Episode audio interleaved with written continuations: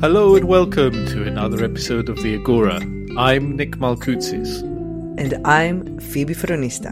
And today, you're joining us for a very special anniversary edition of the podcast as we dip into the celebrations to mark Greece's bicentennial, the 200 years since Greek revolutionaries launched a war that would, against all odds, free their lands from Ottoman rule and lead to the founding of a new nation state. And on this momentous occasion, we have a special podcast for you. We're going to set aside our usual discussion about current affairs.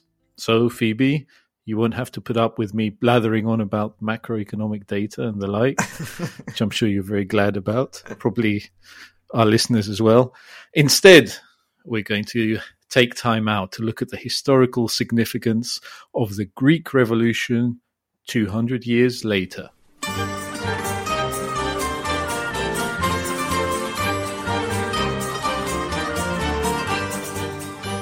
March 1821, and the 25th of March in particular, is considered the moment when Greeks decided to band together to free themselves from almost 400 years of Ottoman dominance, setting in motion the events that would lead to the founding of the Greek state several years later. I've enjoyed our research for this episode so much. It is such a great opportunity to fill in the gaps in our knowledge and to take a fresh look at historical events that are being commemorated all across Greece this year. I know you were really getting into it. Uh, all these messages about bits and pieces of uh, nuggets of information that you uh, discovered. I, I, have to admit, though, that as this anniversary grew nearer, I was well, dreading it a bit, really. Why? Well, I feared that it would become a bit of a festival of kitsch and full of empty national slogans rather than an attempt to improve our understanding of what happened. Um, now, assessing it, I have to say, although there's been a sizable dose of tackiness and sickly sentimentality, there have also been quite a few worthwhile events that have added to our appreciation of events two centuries ago, and perhaps in a funny way, maybe uh, COVID nineteen uh, uh, spared us of the worst because of social distancing. That a lot of the more uh, kitschy stuff was uh, cancelled. I personally I'm really enjoying the so-called live Twitter feed that the Aikaterini Laskaridis Foundation has been running in both Greek and English since the beginning of the year. The handle is at news 1821 for whoever wants to check it out. And uh, for example, yesterday, which was March 22nd, uh, as we record, uh, the Greeks were laying siege to the city of Patra and getting sprayed by cannon fire from the Ottomans holed up in the castle, while the famous priest, Paleon Patron Germanos, is raising a red flag with a black cross on it and blessing the revolutionary fighters. Meanwhile, over in Istanbul, some Christians are being executed in retaliation for a different uprising. Greek again, in Moldova. Well, it's a reminder. It's a really exciting story, and uh, I like what they're doing. I didn't know about this uh, Twitter feed uh, at all, and I've seen similar ones, for instance, about uh, the Second World War and so mm-hmm. on. You know, they do a day by day account. So yeah, it's a it's a great idea. Um, and there's lots of other things being going on, online events and so on, and we've followed a few of those. Mm-hmm. I, I dipped back into a book that I've had uh, for a while. It's uh, by David Brewer. Here it is. It's called The Greek War of Independence: The Struggle for Freedom from Ottoman oppression. And it's uh, it's a good book for anyone who's sort of wants to dive into the subject and you know doesn't really know a lot about it. Described as fresh and compelling by the wall street journal if you want to uh, take their word for it. But uh, it's a it's a it's a good primer really on uh, what happened. Um, but we're going to find out more about that. Hopefully, the Agora podcast will also be contributing to the constructive part of the discussion with our first guest, who is Professor Sakis Gekas from York University in Canada and who hails from the northern town of Veria. Sakis is the Hellenic Heritage Foundation chair of modern Greek history at his university, and he joined us for an what I would call an illuminating uh, discussion about 1821, its significance, and even the challenges of educating people about the Greek Revolution. Now, a disclaimer before we start. The aim of our discussion with Sakis is not to go into historical detail of what happened 200 years ago, but to focus on the broader themes. However, we do have a solution for the history buffs out there who want to know more. Sakis is involved in a different podcast series with the Hellenic Heritage Foundation in Canada, and it's called The Idea of Greece. And it gets into the history of the Greek Revolution with the help of some really amazing guests and great storytelling. From the brutality of the battles to the female fighters, it's, it's great. It really is. And there's some fantastic insight on the podcast. And I would highly recommend it to anyone who has even a passing interest in this period of history or even no knowledge of it at all. And in the second half of the show, we'll be trying to move the discussion forward by examining the more contemporary legacy of 1821, but also where Greece positions itself 200 years later and what lies ahead. I'll be speaking to Nikos Konstandaras, a columnist at Kathimerini newspaper, about what's shaped Greece since it gained its independence and what direction we're heading in. Before we address the future, though, let's start with the past and hear from Professor Sakis Gekas on what the Greek Revolution was all about.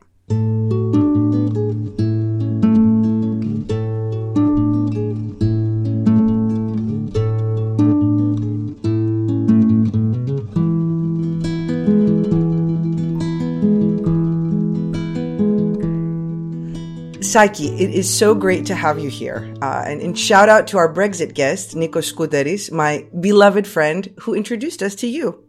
Thank you very much. And thank you to Nikos as well. so, obviously, the Greek War of Independence was and continues to be of major historical significance to Greeks because it led to the establishment of the Greek state. But what was its relevance beyond Greece at the time, and why does it matter now, 200 years later? in a global historical context? Well, the Greek Revolution was a major event at the time. First of all, because it mobilized different people for different reasons in many parts of the world, especially in Europe and the United States. So it mobilized, let's say, liberals who were looking uh, for a cause and had a cause, fighters against the Muslim autocracy, the Ottoman Empire, uh, romantics who were influenced by classical ideas, so it spreads very quickly around the world and it mobilizes people. It is also important because it succeeded at the time when other liberal uh, revolutions in the Mediterranean, uh, in Napoli, in Spain, uh, and in Portugal uh, failed.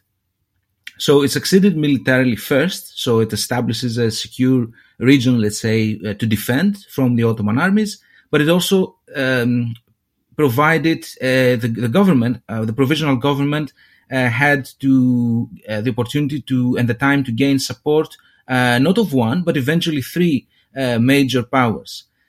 secondly, beyond the event of the revolution and its outcome, let's say, uh, Greece and its revolution represents uh, many things. It, it represents um, a modern nation building uh, process that drew on the Enlightenment, but not only. It reflects the rise of ethnicity as very important, associated with religion of course. And now, this is the most important question, I think. The Greek Revolution matters as also a democratic event. You know, it's a, its democratic legacy is that still uh, matters. Because at the time of pandemic, uh, you know, occasionally and many countries, the curtailment of democratic liberties, it, it does have, so to speak, the absolute liberal message, you know, that only with fighting against a, a formidable, you know, seemingly at least empire, um, you can, uh, and with and with external support, of course, you can achieve uh, independence. So it also signifies the transition, let's say, from people to a nation. Uh, but nation, of course, is a political community uh, and the creation of a new form of, of state, let's say, compared to what existed before. Sakis, um, again, looking at the, the broader global context, uh, would you say that the Greek Revolution was a trailblazing event? or was it uh, in the, in the sense of you know the, the, Greek revolutionaries being pioneers, or was it more of a consequence of broader international trends and developments such as the Enlightenment, which you mentioned, changing commerce and perhaps the crumbling of some early modern uh, empires? Yes, uh, it was not so much a trailblazing uh, global event. It does sync uh, with other revolutions at the time, so that is what has attracted the interest of historians uh, recently. That um, revolutions in South America, for example, the Mediterranean, uh, parts of the Mediterranean that I mentioned, are also in turmoil. And there is this liberal moment that, you know, the Greek Revolution is, is part of, which does draw on the Enlightenment, but not broadly. I mean, the Enlightenment is also many things, you know, it has many strands. It does draw on a particular radical uh, political uh, tradition and legacy of the Enlightenment. Uh, commerce is hugely important and uh, associated with uh, education. Uh, let's say it's interesting that uh, one of the the so-called triangle of um, educational uh, growth in the area of Eastern Aegean Asia Minor, Kydonieso, Ayvalik, um, Smyrna, and Chios, were also the places where some of the ideas of the Enlightenment education, but also the power of commerce emerged. Now, this is, um, you mentioned also the crumbling uh, early modern empires. I think there's some of that too, but uh, we need to think that the Greek Revolution comes at the time uh, following immediately following the outcome of the Napoleonic Wars. So uh, this is also at a moment when major European powers and the Ottomans, in sync with them, they consolidate their power to prevent another major war that ripped Europe apart uh, happens. Uh, so the the Greek Revolution has to face this this challenge against the the new post Napoleonic order. Uh, that uh, is is dominant in Europe at the time since 1815 uh, onwards. There's also the, the, challenge of regional governors such as Ali Pasha to the Ottoman Empire. That for those who don't know, this regional governor that becomes all too powerful for the Sultan who decides to send an army and take him out. And of course, this provides a diversion for uh, Greeks further south in the Peloponnese to, to rebel with, uh, against much uh, weaker Ottoman forces. But for Greeks, the turning point seems to be the, the ways in which they developed a new political identity. And this is certainly an international, uh, broader uh, trend uh, at the time. Would you classify Greece's revolution as a nationalist uprising, and, and by this I'm trying to get at whether it was clear what the rebels, the revolutionaries, were fighting for in 1821, at the start at least of the uh, uh, War of Independence, which lasted for around eight years. Was there, for instance, a fully formed national identity when the war began, or is it something that evolved during and perhaps as a result of the uprising?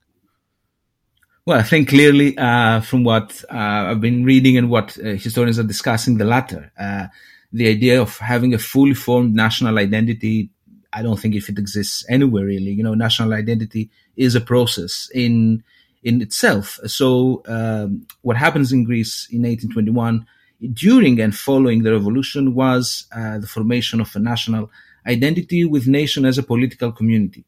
You know, so it is uh, a nationalist uprising, but it's important to think about how people understood the nation at the time. Uh, and as I said earlier, it is a trans- transformation, the transition from a people uh, with various, you know, regional to start to begin with identities into a national uh, identity with uh, people who belong to the same political community. So there is only gradually a sense of common purpose, uh, which is, um, you know, determined by the war itself. You know, increasingly this becomes a war of uh, survival against uh, the Ottoman and after 1824-25 Egyptian Ottoman forces. So this commonality definitely underlines, for example, the uh, the constitutions of the time, so w- which define who is a Greek. And a Greek is a Christian, uh, there's no of the Eastern Orthodox uh, religion, but eventually this becomes much broader to include all Christians.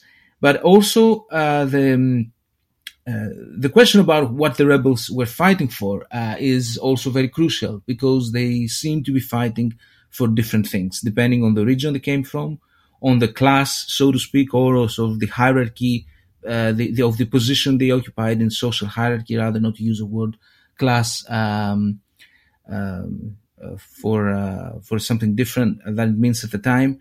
So it depends also where which groups they belong, and it seems that many different groups are trying to consolidate the power they had before the revolution, uh, and clash occasionally with those who acquire power during the revolution. That seems to be uh, what also leads to the notorious civil wars, you know, of 1823-24. And if we're trying to fit these events into the sort of broader emergence of what we understand as modern nationalism around the world uh, in the 18th and 19th century, where does the Greek Revolution fit in this picture? I think it fits uh, in uh, the sense that it represents a break because it's, as I said earlier, it is a very successful uh, revolution. It does lead to an independent. We can discuss the limits of this independence later, but it is an independent state. So the construction of nations, however, is never a linear process. You know, note that can, let's say, easily replicated from case to case. I mean, this this does not mean that people at the time did not try. Rigas Feraios, you know, the one of the most famous, let's say, the protagonists of pre-revolution era uh, radicalism, was very influenced by the ideas of the French Revolution. Mm-hmm. Um, you know, his project was of creating a republican, multi-ethnic state in the Balkans. That was probably far too radical for its time, and even for the revolution itself. You know, assuming that Rigas had lived to see the revolution because he was uh, killed in 1797. You know, his ideas may not have been very popular in the areas that became Greece after the revolution because of the very clear orientation of, of Greeks as a, as a Christian nation, you know, as, as a political community, but of Christians primarily or exclusively. So it does fit into the overall emergence of modern uh, nationalism, civic and ethnic, but uh, only um, uh, because of uh, the previous, um, let's say, achievements, intellectual and in state formation of the French Revolution. And, and Sakis, just to pick up on something you, you mentioned a couple of times with regards to the role of uh, religion, could you um, go into a little bit more detail about how what what role religion played both in uniting Greeks against the Ottomans, but also perhaps in attracting international support for the Greek cause at the time. Yes, I think that's very important. There's this, um, the, you know, religion uh, as a, a, sentiment. Of course, it matters a lot to people's identity. This is what they associate mostly with, beyond language, because Greece or areas of Greece that became independent are, you know, quite multilingual. You know, there is Greek or Romaic, as people call it at the time, so very simplified Greek.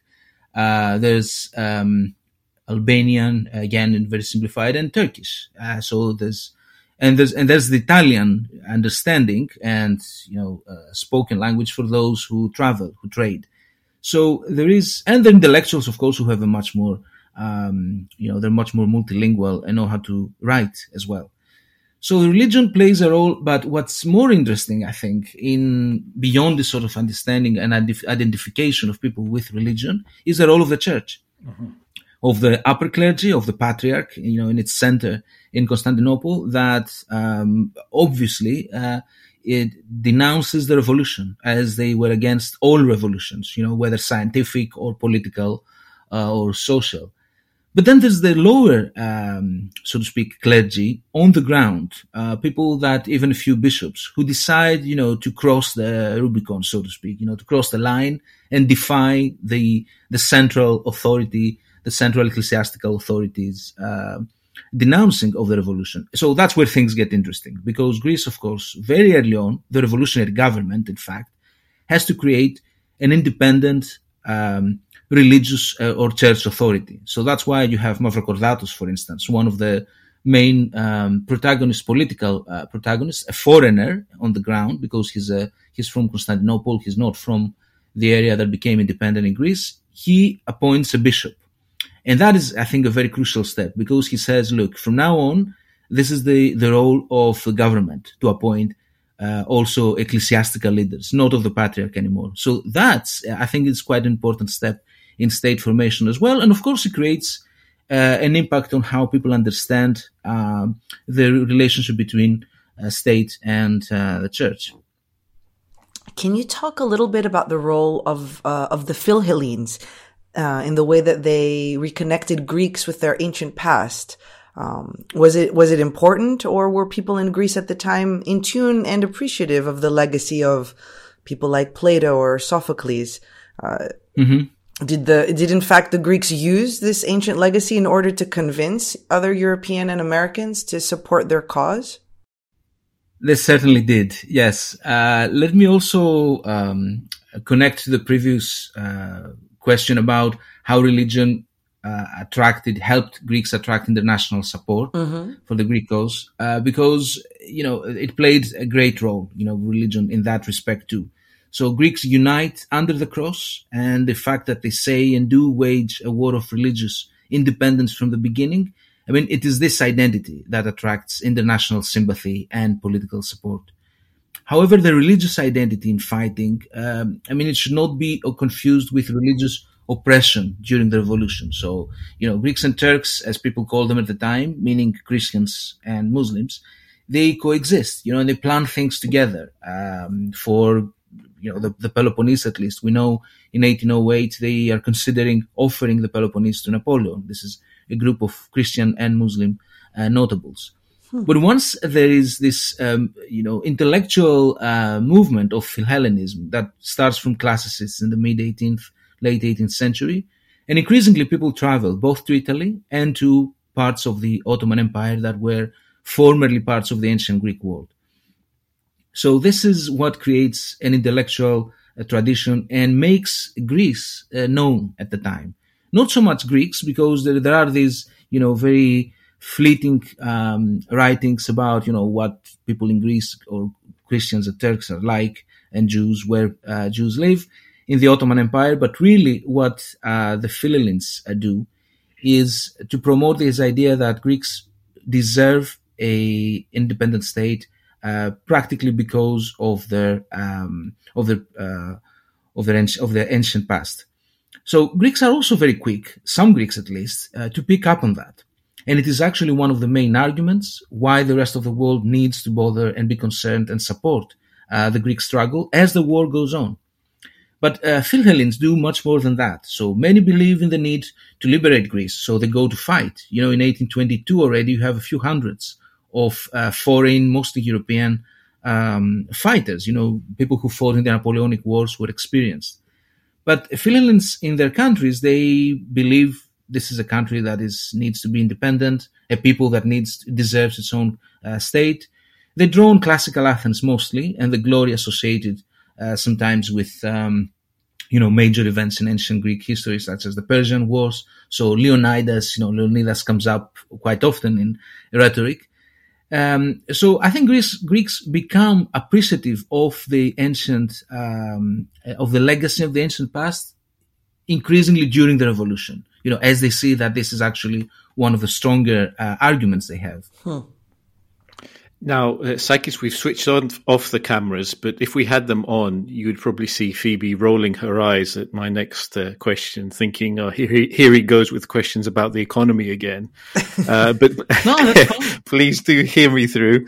Um, of course, as you know, and sadly, one of the prisms through which many people around the world have come to know Greece in recent years was the economic crisis a crisis that was partly the result of money Greece owed to foreign creditors.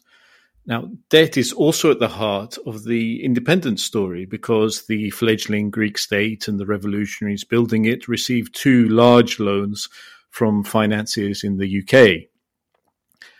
In fact, often during the recent crisis, uh, the, the debt crisis, as it's also known, uh, the previous decade, commentators, either in Greece or abroad, pointed to the uh, revolutionary loans as signs of Greece's so called perpetual inability to pay its own way, or alternatively, how Greece has always been under the thumb of creditors abroad.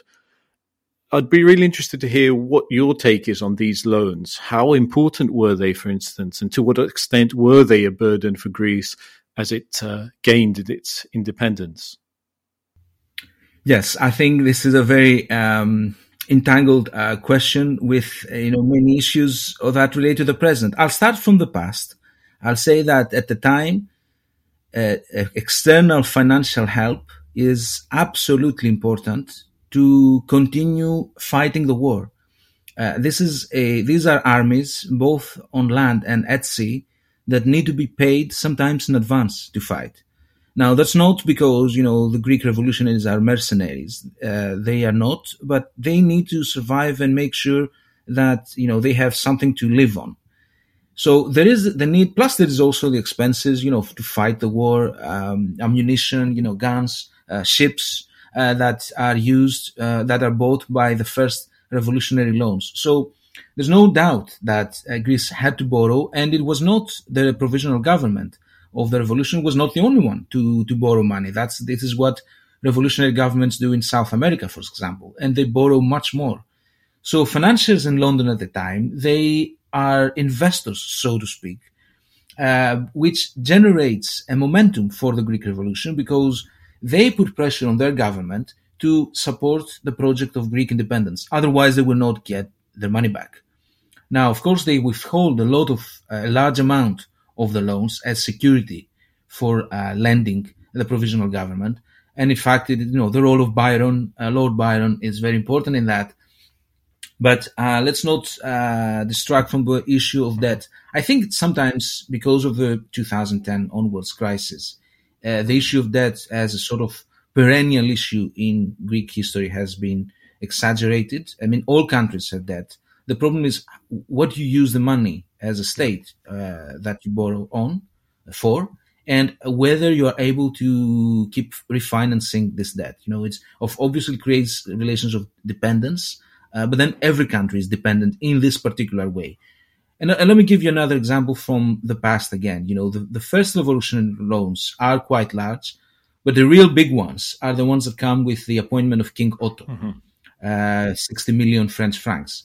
And most of this money goes to paying his, you know, Bavarian soldiers, a few thousands of soldiers as his personal guard and the army of the state, right? So a lot of money is spent on that. Plus, there's no really, no strict accountability uh, in budgets. But overall, you know, since we are talking about the overall role of debt in Greek history, in the first hundred years of its state, uh, Greece, between let's say 1830s and 1930s, was spending between 11, 12, and 27 percent of its total expenses on defense. Wow. This is this is a huge amount to be spending compared, let's say, to health or education or other um, uh, other items. So this is this is really what has burdened the Greek state uh, over time. Plus, I think there's also more recently the association of the over borrowing uh, of the 80s. Mm-hmm. Um, uh, and especially the 2000s with the 2010 economic crisis. So I wouldn't I wouldn't draw a direct line back to the revolutionary loans. You know, I think if it's a line, it's a very crooked sure, line. Sure. it's not a straight line at all. Absolutely. Uh, so I, I, can see the temptation there that you know there's like a perpetual inability to pay, but actually Greece has consolidated its finances both during the 1890s after the sort of harsh uh, default and the International Financial Commission and in 2015, 2018. So it's not, let's say, a perpetual inability uh, to pay its own way, uh, as you know, very few countries uh, do actually. As I said, it, it's important how do you use the money a country borrows, and whether it's actually able to to keep repaying it at a fairly low uh, rate. Well, I'm I'm very glad you put that one to rest. I, won't be asking any more questions, uh, Phoebe, about the eco- economics. oh, you'll find a way. So let's go to education. Um, how has the way that the history of the War of Independence is taught uh, changed in Greek schools, or has it changed? Do Greeks have a more nuanced understanding of what happened two centuries ago than perhaps they did until uh, recently? You know, just with like the heroes, and that's it. Hmm. Um, I'm inclined to say yes, uh, but I'm not informed enough, unfortunately, to know about how the revolution is taught at schools in Greece. I certainly hope, and I believe it has moved on and improved since the 90s. You know, when even at high school, we were expected to memorize, uh, uh, you know, hundreds of pages in a book that included the period of the revolution. I mean, so yes, engagement with sources, whether, you know, primary sources, what people wrote at the time of the event, or historians' works, uh, what we call secondary sources, is a very welcome change. For a long time, though, I think the whole idea or, you know, the concept of teaching uh, the Greek Revolution, as well as other uh, chapters in Greek history, was about making people from a very young age feel very proud about mm-hmm. being Greek. You know, which, uh, you know, trumped uh, or not to use that word, uh, under, undermined, uh, let's say, everything else. So, including knowing about how Greeks as a nation and the Greek state came to be. And I know, you know, there's certain age where Greeks, where children, especially, or people more broadly, need, so to speak, some myths. But actually, there is there is a way. There's different ways of teaching about myths. Not myths as sort of false stories, but as exaggerated um, events and uh, and stories. So I think there is this um, uh, shift. Uh, but I, I, would also say if if you include, for instance, the history of uh, the War of Independence and the Revolution, even at university, you know, I was fortunate enough in the late 90s to be taught uh, on the history of the revolution at the history department in Corfu, the Ionian University, but that was not the case in every history department in the country. And I think there was something, you know, missing there. You know, can you, can you imagine many many schools, uh, many departments of history in the states uh, not teaching the American Revolution. It's hardly yeah. the mm-hmm. case. Uh, or in France, you know, can you imagine departments of uh, history in France not teaching about the French Revolution?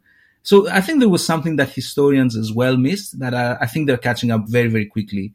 Uh, now in the way the history of revolution is taught and also projected in the public more broadly because really this is a digital age of, of approaching, not just teaching, approaching the history of the revolution.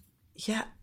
You know, I actually saw a few episodes of this documentary series um, broadcast here in Greece on Cosmote TV's History Channel, and this might be a little off subject, but you know, it was it was based on the work of historian Thanos Veremis, and they explored in each episode how and to what extent uh, Greeks actually had a common identity during the 400 years of Ottoman occupation. And it was really interesting and history that I knew nothing about. You know, it was always, always very simplified of, oh yeah, well, it's just 400 years of slavery. And wasn't quite that way. So to circle back to education, where do you think that there is room for improvement in teaching the subject? Because for such an exciting story, many of the documentaries and books and movies that they all tend to be incredibly dry or dull or 100 years old. Or too reverential, if I may. Uh, mm-hmm. Uh, yeah. yes. Uh, well, the question about how did Greeks, uh, you know, people of the Eastern Orthodox religion specifically, you know, lived during the Ottoman Empire is a slightly different uh, theme over 400 years at mm-hmm. least, you know, is is quite different also from why did the Greek Revolution happen. I think it's important to differentiate between the two. Uh, there's also, you know, this the documentary um, uh, approach. Uh, I remember back in 2008, I think it was, when uh, Professor Veremis participated in another documentary, you know, the mm. Sky uh, TV one.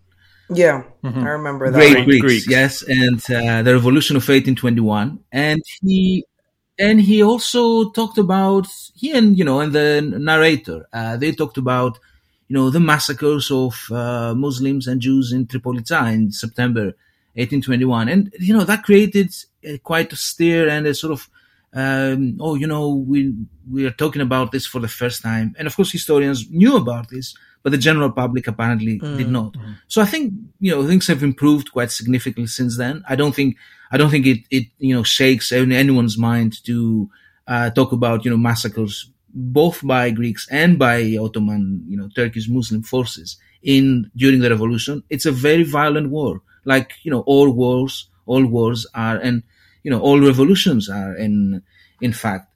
So this is a a welcome change. I think that there is, you know, there's understanding much more nuanced, if you like, about what happens during such a um, such a critical uh, period. But I think the 200 years anniversary clearly, clearly this year, this this week, uh, provides the opportunity to think about more, uh, to think more critically about you know the historical experience of one's you know community, of one's uh, people more broadly.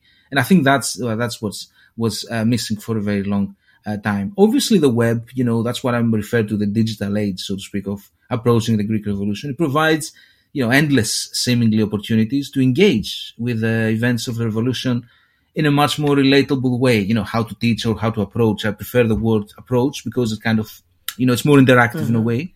And um, so let me just mention a few of the ways in which, over the themes, let's say, that could make uh, the history of the revolution more relatable. War and destruction during the times of war, uh, the plight of refugees, uh, trafficking of slaves, especially women and children, humanitarian intervention, uh, relations between church, and state, and the state. Um, these are these are issues, you know, that many of us would relate, whether historians or not, interested in the revolution or not, would probably relate to, you know, because they are ongoing uh, issues in many in many societies uh, around the world. Uh, Sakis, on that point exactly, uh, and to conclude our discussion, you've been involved in the Idea of Greece podcast with the Hellenic Heritage Foundation, or HHF in uh, Canada. First of all, uh, Phoebe and I have been listening to it uh, religiously, and we've we we think it's a wonderful work, and we recommend it to any, anyone listening to this podcast who wants to get into a bit more of the historical detail and get insight from some uh, wonderful uh, and knowledgeable guests you had. We really do. Thank you very much. It. It's, yeah. it's really um, uh, it's really a compliment coming from you. now, as an exercise in public history, how did you find it? Uh, for instance, what were some of the challenges you had to overcome, either in terms of addressing set ideas, for instance, within the Greek diaspora, or uh, kindling the interest of a younger generation that may feel completely detached from this part of history? Um, yes, there were some challenges. I mean, there were some the technical challenges that uh, everyone faces, you know, during the, the pandemic, and some are more versed than others in the technical uh, aspects of uh, recording. we know uh, all about those, yes. of recording online. You probably know, excuse me, all too well about those. But it is, as you said, an exercise in public history. And I think that was uh, very intriguing from the start.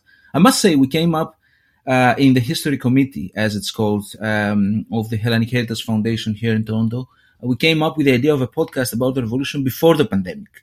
So we were already thinking about how to approach, as you say, a younger generation um, that may feel det- detached from its part of history or don't didn't really know about it uh, or had heard about, but not beyond the sort of, you know, there is this event, um, back in 1821, and now there's a parade for several years in, you know, in parts of North America where many Greeks live.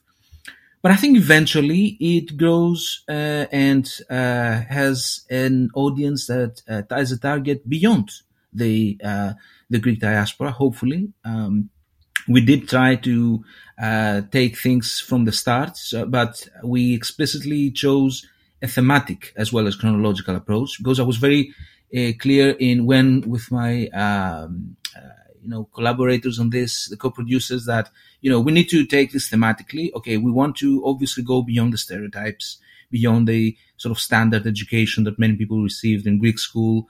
Uh, I mean Greek school in you know, Toronto and other parts of the Greek diaspora. But we also wanted to treat this as a, you know, to make people think about, you know, beyond, you know, being proud of being Greek. You know, as, as I read recently, you know, if you're, um, if you're studying history, you know, people sometimes feel upset, you know, they might feel good about, you know, humanity as a whole. They might feel angry.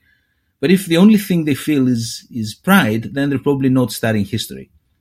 And I think it was hmm. important mm. that you know this idea of Greece, uh, where how how does it become the Greece we understand today? And I think really, you know, beyond the ancient Greek, you know, glory and um, and civilization. I mean, really, the Greece we recognize today starts uh, in the 1820s. When it comes though to Republican ideas, and I don't want to, you know, uh, take us away from the anniversary, so to speak, but when it, when it comes to, you know, this is a really new political community, you know, a Republican one. That's how it starts, but it becomes a monarchy for, you know, for reasons that we should not go into mm-hmm. now. But really, the, the outcome of the French Revolution sort of touches the shores of Greek, um, of the Greek world, so to speak, uh, in the Ionian Islands in 1797. You know, this is where I would say this is where the, the predecessor of the Greek Revolution starts, because that's when we call them in Greek "demokratiki Gali," but really the, the English term and the sort of French is republican. Um, and the idea of a republic is very powerful. So I think that's what the meaning uh, of a revolution is also uh, today. It's also interesting that there was this, you know, public history approach at the time when I think there's almost an explosion of, you know, digital events and um, items of the revolution, where it's come when it's uh, digitization of sources or uh, now, of course, during the pandemic, you know, talks on uh, on the web, uh, live or recorded. And uh, I think we, th- this podcast was a great team effort. First of all, that you know it was the result of many people working uh, behind the scenes, so to speak. Um, and we're, you know, as you said, try to address the interests of um, a younger generation, but actually now with the, you know, explosion of uh, of web connectivity, I think it actually addresses the interests of an older generation uh, as well. So it was great experience. it was challenging oftentimes, but I think it, it's uh, it's worked well. Well, it was excellent work, Sakis, and I, I know there's uh, more episodes coming, so we'll let you get back to uh, preparing for them. Thanks Thank you very much. much for your time. Thank you very much. Thank you so much.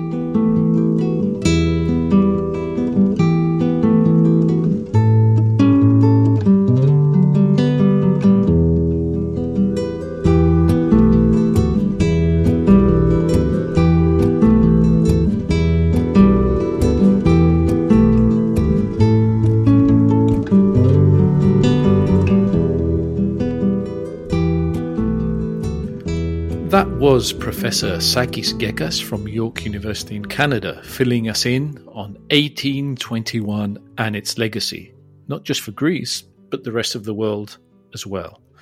Don't forget that in association with the Hellenic Heritage Foundation, Sakis is involved in a podcast dedicated to the Greek War of Independence. It's called The Idea of Greece. Great name, I think. Do check it out. I feel like I have a much better grasp on both the timeline of the war, but also how the Greek Revolution connects with other world events after listening to Sakis and his podcast. Yeah, he provided some excellent perspective on there with his uh, guests as well. So uh, really uh, do check it out. And I guess perspective is at the heart of the second part of today's podcast. You've been speaking to our former editor, Nikos Konstandaras, who's a columnist at the Greek daily Kathimerini, and who hired us both a long, long time ago. Decisions I'm sure he never came to regret, Phoebe. you know, uh, b- back in the day when we were at the newspaper, we'd often have existential discussions in Nikos's office about Greece, and in fact, we we continue the uh, discussions to this uh, day. And I wanted to marry that with the anniversary of 1821, which is a period in Greek history that I know Nico has studied with uh, great interest. And the aim really was to fuel a discussion on how far Greece has come and where it might be going next. That sounds like a very philosophical concoction. Well, I had uh, absolute confidence that Nico could uh, pull it off. Otherwise, I wouldn't have embarked on uh, this uh, little adventure. I started off by asking him whether he could pick up on any important themes or tendencies that have been prevalent throughout Greece's history since 1821, even until this very day.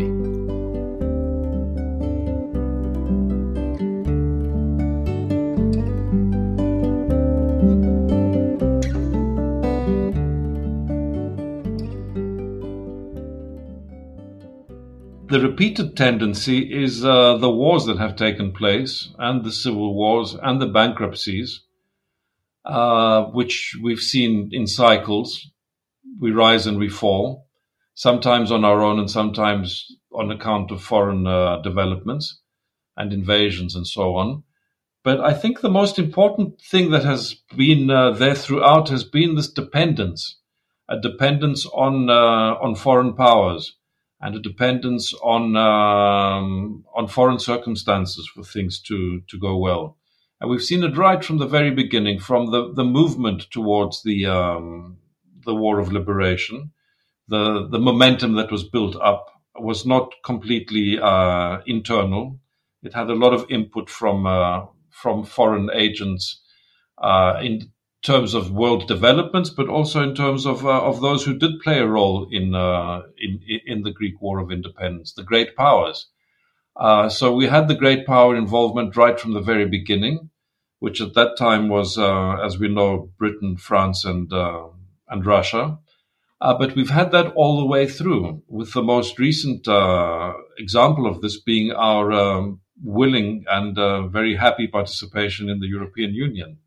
But in the meantime, there's always been a very strong uh, foreign uh, um, element to our politics, and that has has has, has led to an important uh, characteristic of our, um, of, of, our politics is that they even while they are very um, domestically inclined, we everything has a domestic um, angle, and even our foreign policy is uh, is most often uh, designed to to play to a, a domestic audience. Uh, we also use foreign agents uh, to play in our politics all the time uh, against each other and sometimes for the national cause, but more often uh, different different parties are trying to make an impression abroad so that they can gain points at home. And this is something that we've seen right through from the very beginning. It has helped Greece make progress, but it's also kept its politics in a very uh, confrontational mode.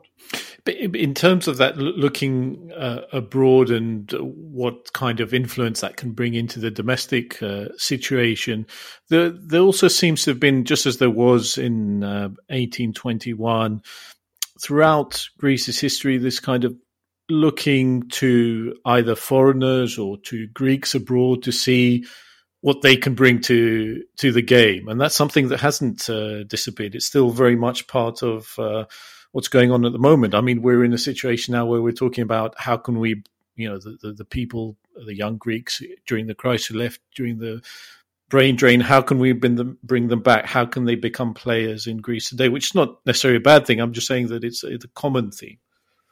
Right, and the, the, the, that is the common theme and the common answer, which is always uh, stated but has never been worked out is that if we make Greece a place that people want to stay in and work in and invest their lives and their time and their uh, future in, uh, then people will not leave, and those who have left will come back.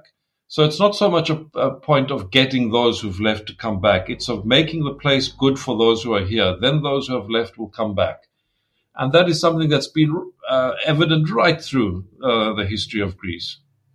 Do, do you think perhaps is sort of looking outside of Greece for some kind of influence or sort of beneficial effects hints at some kind of lack of confidence, self confidence within within Greece, or don't you think that's part of the equation? I, that's a good point, but the moment you said it, I thought that maybe it's the opposite. Maybe it's overconfidence in the fact that we mm. think that our uh, influence spreads outside of Greece to such an extent that uh, everything outside of Greece is part of what's in Greece.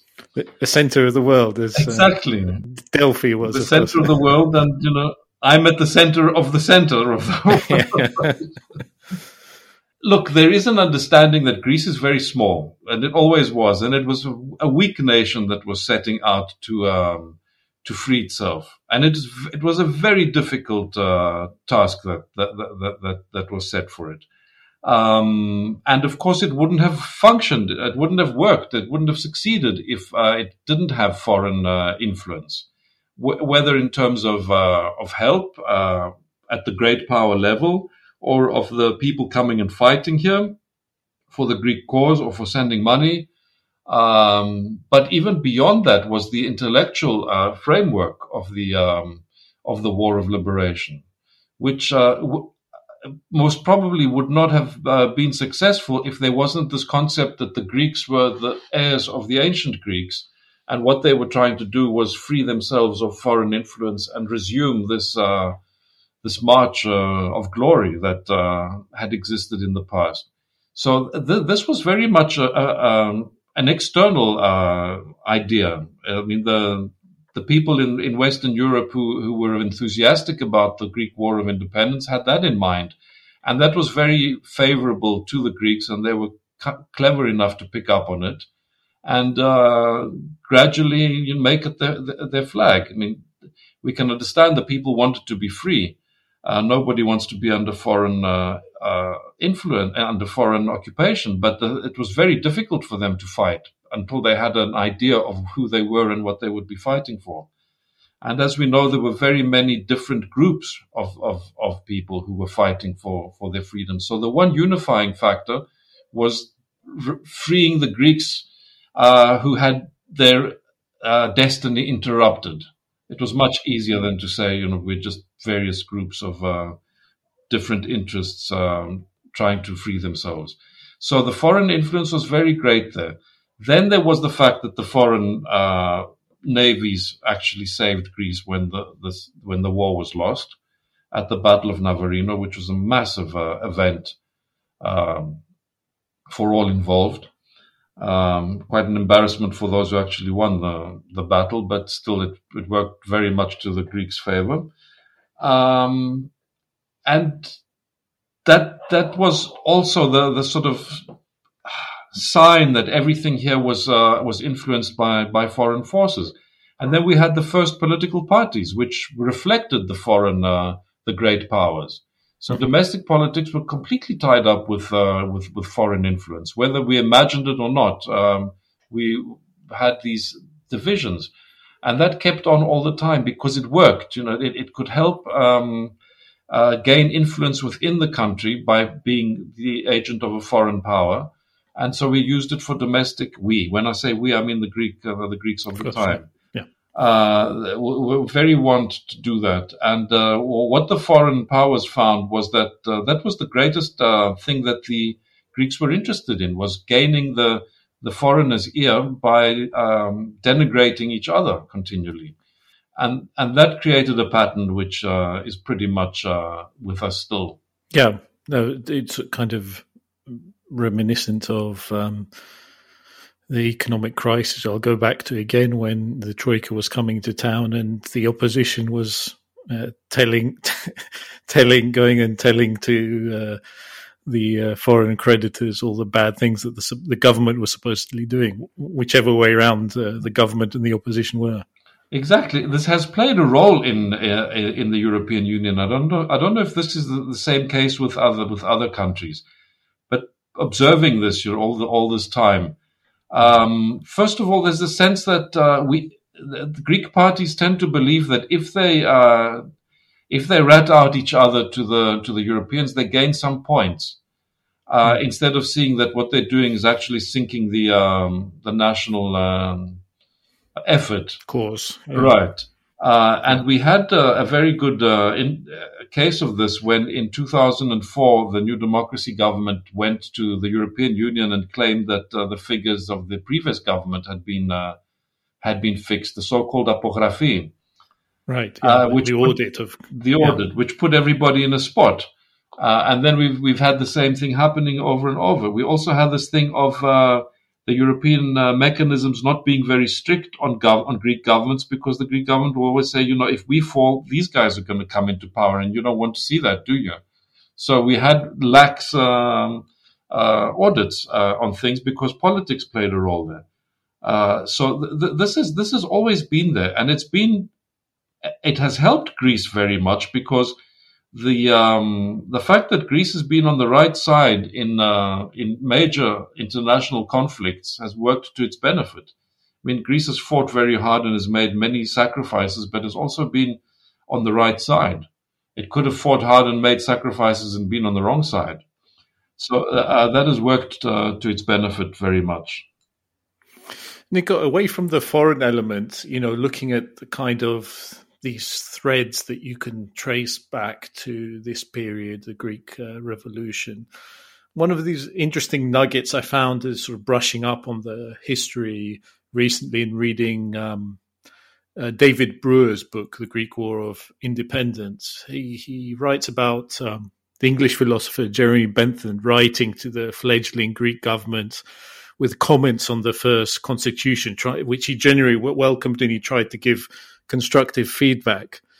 And one of the things that made me laugh was that he flagged up the proliferation of ministers, which he found completely counterproductive. And Brewer also references a comment from Bishop uh, Ignatius at the time, also complaining about the number of ministers that were in this sort of uh, uh, uh prototype uh, government. And there was a fantastic quote he, he, he included from Bishop Ignatius, who said that even second class kings have only two or three ministers complaining about this, you know, everyone trying to get a, a, a, position. And I say that made me laugh because uh, you know, for years in Greece, we hear a government come in, a new prime minister come in and talk about the so-called small and flexible structure of government that he's going to bring in. And would you wouldn't you know it? Within a few months, we're talking about a cabinet with more than forty people in it. Um, what, what's this all about? Why why is there this need to to uh, puts cram so many people into positions of power? Uh, positions of semi-power. yeah. Well, maybe that's the, the reason behind it. Yeah, no, no one has true authority that way. Exactly, uh, and it keeps if it keeps them quiet, then it'll keep uh, things together.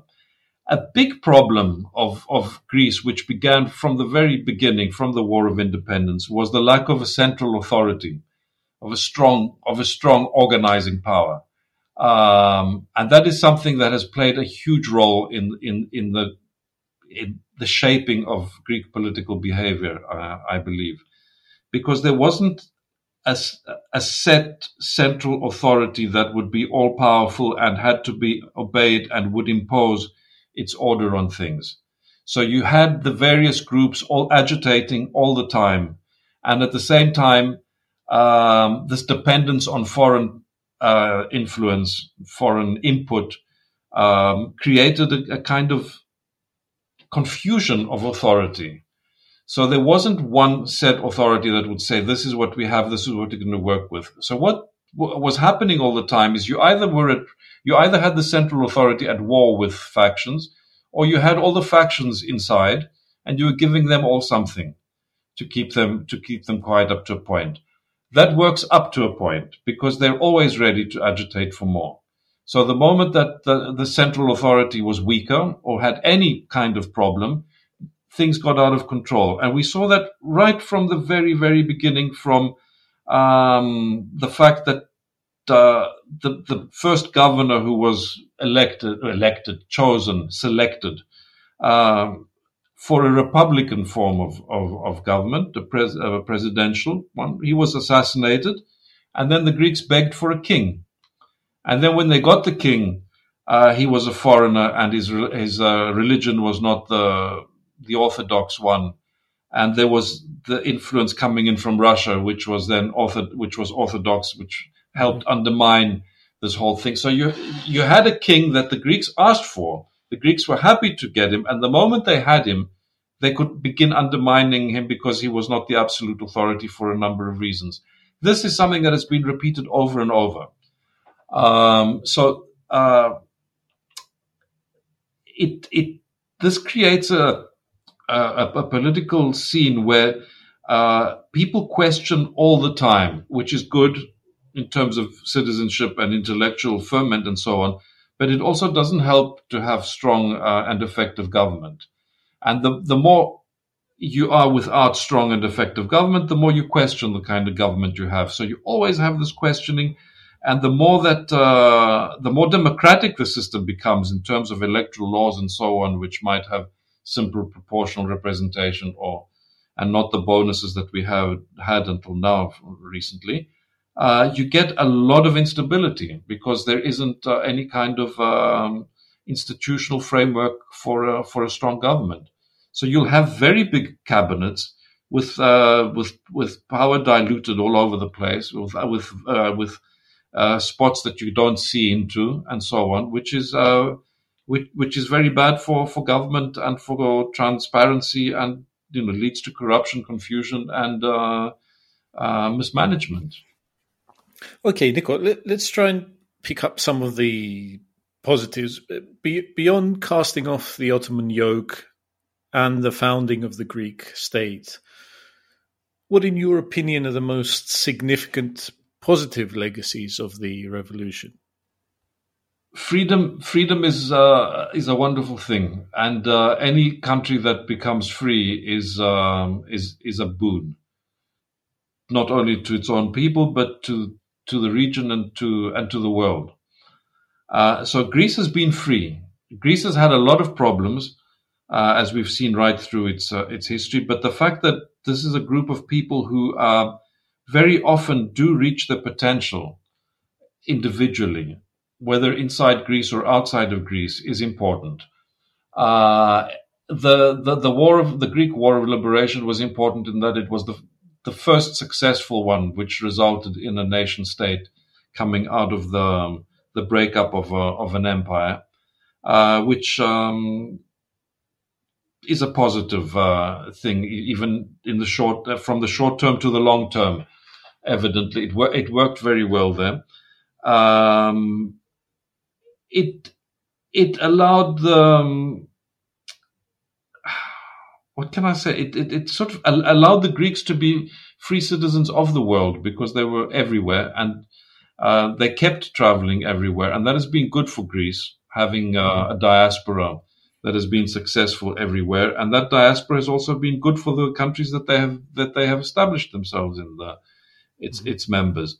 Um, I can't say that the intellectual ferment has been such that it's uh, seeded anything uh, new in the world, but it's been a very receptive um, uh, country for, for new ideas and for new uh, for new thoughts on, on, on politics and stuff. I mean, its politics might be mired in very old style client patron uh, relationships still, but it's uh, politics in the broader sense of having a liberal outlook on society uh, is is interesting, uh, and it's it's also very positive. positive, and it's also positive that the Greeks have been a mix of West and East, which is uh, something that I think could still play a role that it hasn't played yet.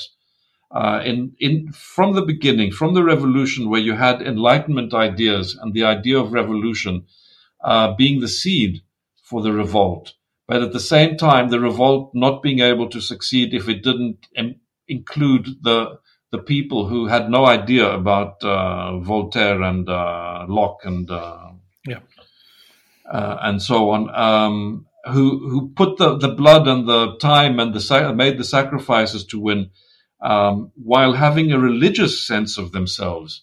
All of these things together, I think, were, are a very um, fruitful uh, area to look at in terms of combining um, the, the, rational thought of the West with the um, sense of belonging to something more ecumenical, which you get from the eastern side of the Greek, um, um, I won't say upbringing, but background.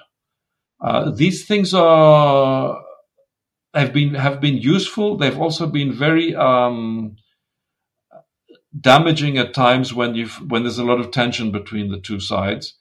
But uh, it also has, has shown that when there is a synthesis of, of intellect plus passion, as we saw in, in the Second World War, for example, um, and in many, many other areas where the Greeks just got down and worked hard to get mm-hmm. things done, uh, that it that it's a very interesting mix.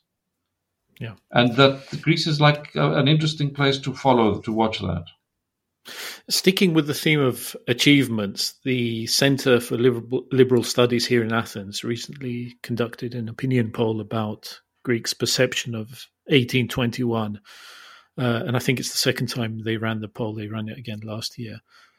One of the questions that uh, asked um, respondents to identify Greece's greatest achievement since the War of Independence, and they were obviously given a, a menu of uh, choices rather than a free choice. The most popular response, with 11.6%, was joining the European Union. Were you surprised by this? Uh, and I, I know that we're talking about a big period, 200 years, but what would perhaps you pick out as a highlight or highlights? I would definitely pick that out. I'm uh, very happy and very almost surprised that uh, it was the the, the lead um, answer, uh, which made me very happy when I saw it. because the, the European Union is is the Greek dream. I mean, the Greeks would have to make something like this themselves if it didn't exist. It is a, the only thing that can save Greeks and and, and Greece, uh, and it is how they have functioned in the past. I mean, uh, look under the um, under the Ottomans, once they got their footing, there were many successful Greeks, both in the uh, administration and in uh, commerce and uh, and trade. Once they got the opportunities, which was much later, of course, um, the Greeks can can function in a big system, and the European Union is the most wonderful of the big systems because each nation is a willing participant in it. They are equal. Uh, they have the opportunities to expand. They have the op- opportunities to bring in people. And for Greece, the big problem is that it's a very small country uh, with small with a small uh, number of people who are gro- who are growing fewer each year. And by and in the next few de- decades, that will be very evident. Uh, its economy cannot compete on its own, so it can only be part of a bigger um, unit.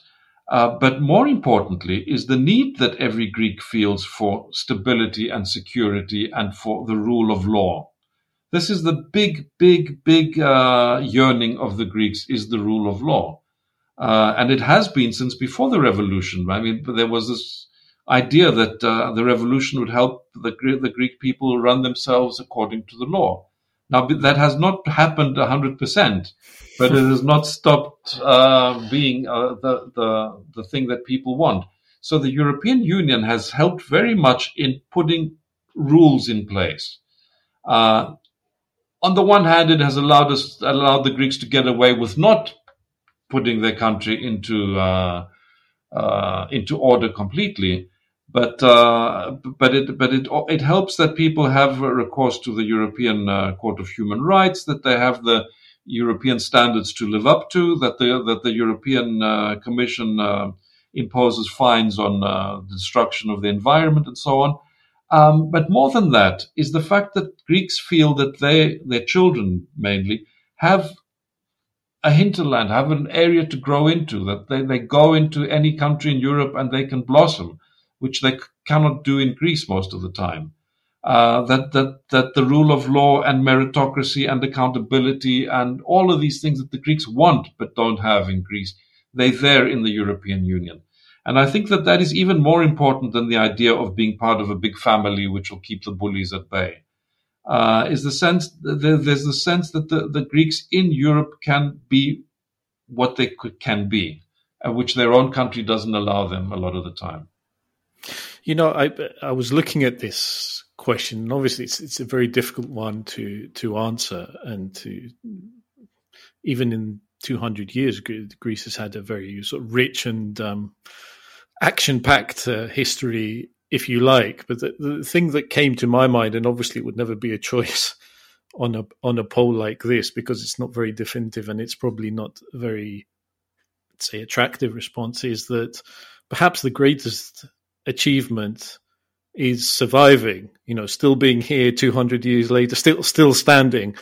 Um, if, you know, if you look at this period of uh, history that, uh, how many blows Greece has suffered, many of them self-inflicted, but obviously, uh, we're talking about uh, wars and famines and uh, occupation and uh, civil wars and uh, dictatorships and uh, the Asia Minor catastrophe and everything that's gone on.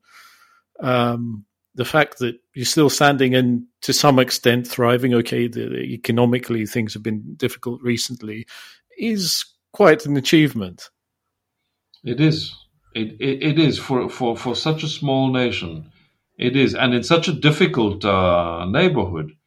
I mean, think if if we didn't have the the need to spend so much on defense, uh, and spending on defense is you know it's one it's one thing to say it, but the other is the whole uh, world that is created around such heavy defense spending. I mean, there's the the, the, the corruption that this breeds. There's the inefficiency mm-hmm. that this breeds, the excuse for not doing other things because we have such an important uh, uh, thing on our hands, which is our defense and so on. I think that that, that has played a huge role uh, in, in in, and in a lot of the problems that, that, that Greece has faced in in its 200 years. As you said, a lot of it is uh, is of our own uh, making. The interesting thing is the foreign factor again. The foreign factor has worked very positively very often, as much as it's also been a, a problem uh, for various reasons. First of all, by making our politics very distorted. Second, by the Greeks very often uh, uh, uh being played uh, as an instrument by by others.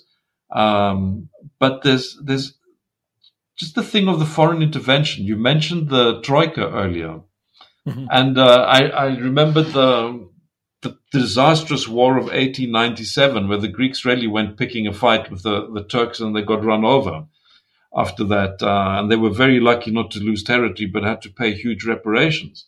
And that was the first time that we found ourselves under a troika. It wasn't called the troika then, of course, but it was the International Financial Commission, which was really uh, a humiliation having some foreign agency run run your economy. At the same time, though, it got the economy into line to such an extent that very few years later, the Greeks were all over the Balkans, doubling doubling their territory because uh, they got themselves vaguely organized.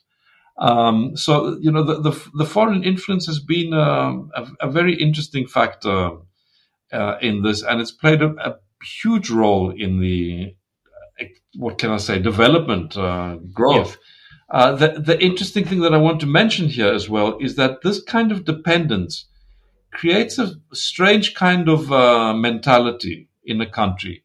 The one hand, we take it for granted that they, we're going to be bailed out or someone is going to inter- intervene. Uh, it's almost as if it's, you know, we can be a little more reckless or a little um, uh, more demanding um, because we don't have to rely purely on our own uh, forces. Then, if we do make a mistake, we can blame others for that mistake the best of both it, worlds. It, it is the best of both worlds. the, difference that we have to live with the consequences. Whoever, yeah, you pay the price afterwards. Yeah, whoever you blame. Um, but what we get is a sense of dependence, which is almost willing dependence, but at the same time, there's a kind of anger at this dependence. Why should we be dependent? So you got you got this very um, what can I say, double uh, edged uh, way of looking at your at, at, the foreign influence. We need it, and we often co- sometimes we complain because we don't want that, and sometimes we complain because we don't get enough of it.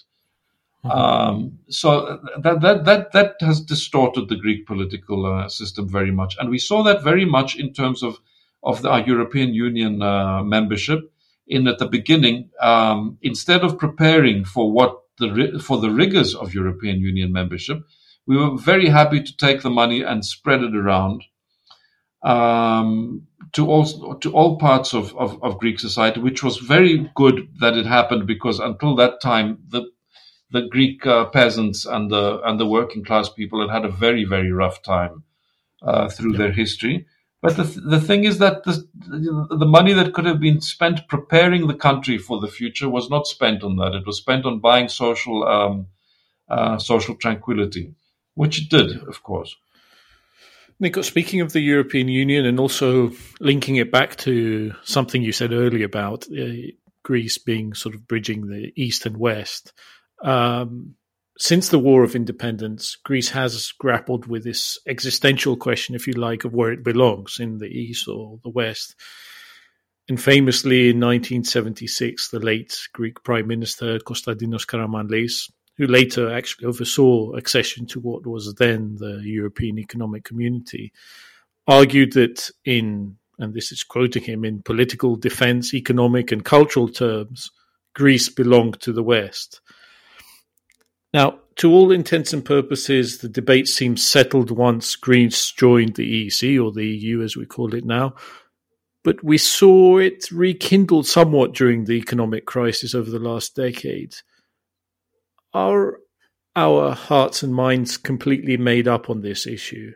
Uh, how do you think Greeks look upon themselves and their country in this respect? I think the Greeks see themselves as 100% uh, Western uh, what we see whenever they we, we see this kind of questioning uh, of alignment is not so much a decision to go east Uh, and it, I, I, don't think it even touches on the Eastern aspects that we might have in our character, from our um, understanding of divinity to our music to our to our cooking. Um, it's it's not that. It's it. What what I see is the very Greek and at the same time Western rational choice to try play powers against each other to to achieve our own ends. Um, so when we were seen as veering towards uh, Russia during the crisis, the last crisis that we had, it wasn't because we wanted to go to Russia and send our children to study in Russia and uh, and do anything that would make us Russian. Uh, it was to see if the Russians could help us get away with what uh, we were getting away with up to now, which is a very rational thought if you come to think of it. The East, when we talk uh, of, is an affinity and understanding of, of, of, of nations that are to our East. And I think there is, there is a sense of that. I think uh, I, as a Greek, could feel very comfortable with, uh, with, with, with people from the Middle East, from Turkey, mm-hmm. mm-hmm. um, from elsewhere that uh, might excite me a little more than someone from Western Europe who gets on well with, with those people. Not because my friendship will be stronger, but maybe my sense of identity will be stronger right. w- w- with those people, which might be, uh, you know, a, a, personal myth that I have, but also th- there's a sense that you, you can understand um, things that are not completely um, westernized but I think in the, in the sense of where we belong and where we want to belong and what we aim to achieve and where the bar is for us to to reach, it's all West. Okay, Nico, finally, let's try to cast the conversation forward. As Greece looks to put the economic crisis of the previous decade and the current COVID crisis behind it, what should be the goals for the coming years, do you think? Where do you see encouraging signs, and what worries you most about the direction things are going in? The encouraging uh, things that I see were actually provoked by the uh, pandemic. Uh, and a lot of that is focused on the digital transformation that we are seeing.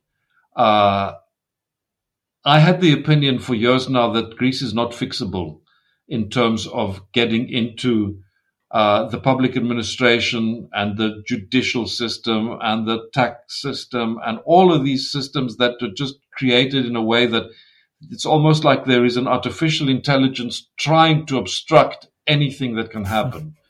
Um, and that artificial intelligence is very much run by human beings who look who look for every place where they can block anything from happening and, or helping somebody or reaching or, or having any follow up or getting any project completed. They will go into like, it's almost like Zeno's paradoxes. They will go infinitely deep into the smallest problem to avoid going on to the next one.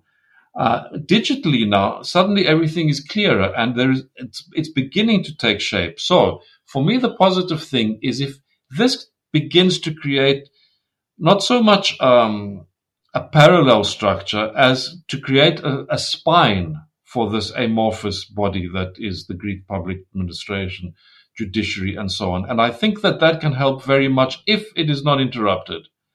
Um, and it also, because it's almost headless, it doesn't give the forces of obstruction something to oppose um, something specific. It's kind of happening almost against their will. And you can imagine if you're a trade unionist now or a, or someone with undue influence in the judiciary, how you will be thinking about uh, how you're going to get away with what you're getting away with now when things become electronic.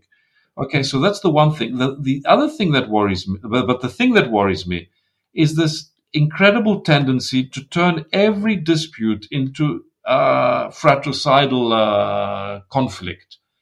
Uh, and I say that because today the Greeks, for me, are more united than they've ever been in the terms of who they are, in terms of the, the society, in terms of uh, viewpoints. I mean, this is a liberal society with a lot of traditional uh, ideas, but it is a liberal society. I mean, the, the church is part of our identity very strongly. If you ask us in polls, but our every, in our everyday um, functioning, we don't pay attention to the church.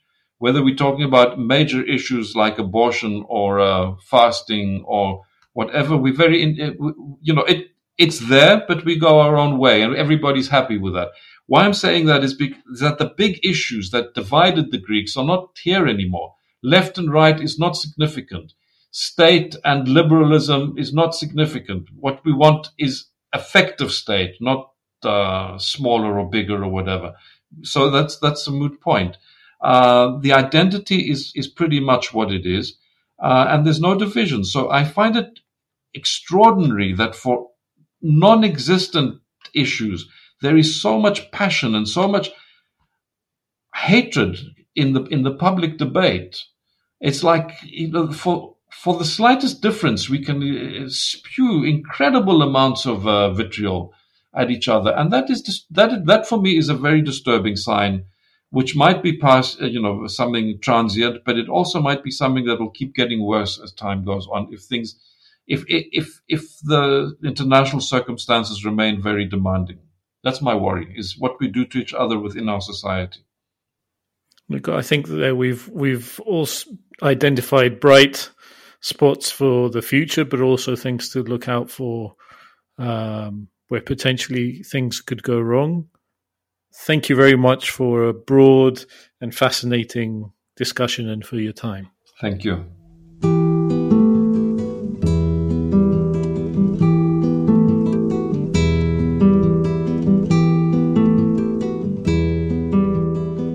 So great to hear his voice again. That was Nikos Konstandaras, columnist at Kathimerini. Again, some great insight from Nikos, as well as much to contemplate about as Greece celebrates 200 years since the War of Independence, but also looks to its future. And that brings us to the end of this special edition of the Agora. And there hasn't been a traditional dress or antique armament in sight, Phoebe. Only a burst of revolutionary song. Yeah, that, well, that's okay. I'll, I'll allow that. Before we go, remember, the Agora is brought to you by Macropolis, and you can find us on ACAST, Apple, Spotify, and Google. Please subscribe and rate us. We welcome any and all feedback. And you can find out more about Macropolis at www.macropolis.gr. That's Macropolis with a C. And Phoebe, just to show that I'm not a killjoy, I'll allow you to give the song we heard at the start of the show one more spin. My goodness, you've been swept up by the revolutionary spirit. well, it is known to grab me from time to time. Well, here you go then, just for you. Performed by the late great Cretan singer and composer Nikos Xylouris. In honor of the 200 years since the Greek War of Independence, we'll finish with a burst of Thurios, the patriotic hymn encouraging enslaved Greeks to rise up, written in 1797 by one of the revolution's spiritual fathers, Erigas Feraios, who was strangled to death and whose body was thrown into the Danube River as a warning to other would-be Balkan revolutionaries. That's how dangerous his ideas were considered by the Ottoman Empire. You know, Nico, I think I need to continue to research this subject and and maybe we should write a screenplay. I, I don't know. Yep. Well, it would. It's terrific story. Definitely. There's there's plenty of material there. I am going to go ponder now on that screenplay, and we're going to get back to you very soon with another episode of the Agora. Thank you for listening. Bye bye.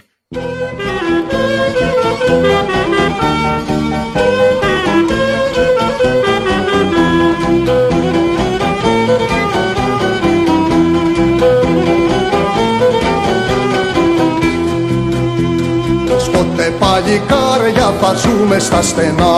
Μονάχοι σαν λιωτάρια στες ράκες στα βουνά. Ως ποτέ παλικάρια θα ζούμε στα στενά. Μονάχοι σαν λιωτάρια στες ράκες στα βουνά. Κάλλιον μια ώρας ελεύθερη ζωή. Παρά σαράντα χρόνους κλαδιά και φυλακή. Παρά σαράντα χρόνους κλαδιά και φυλακή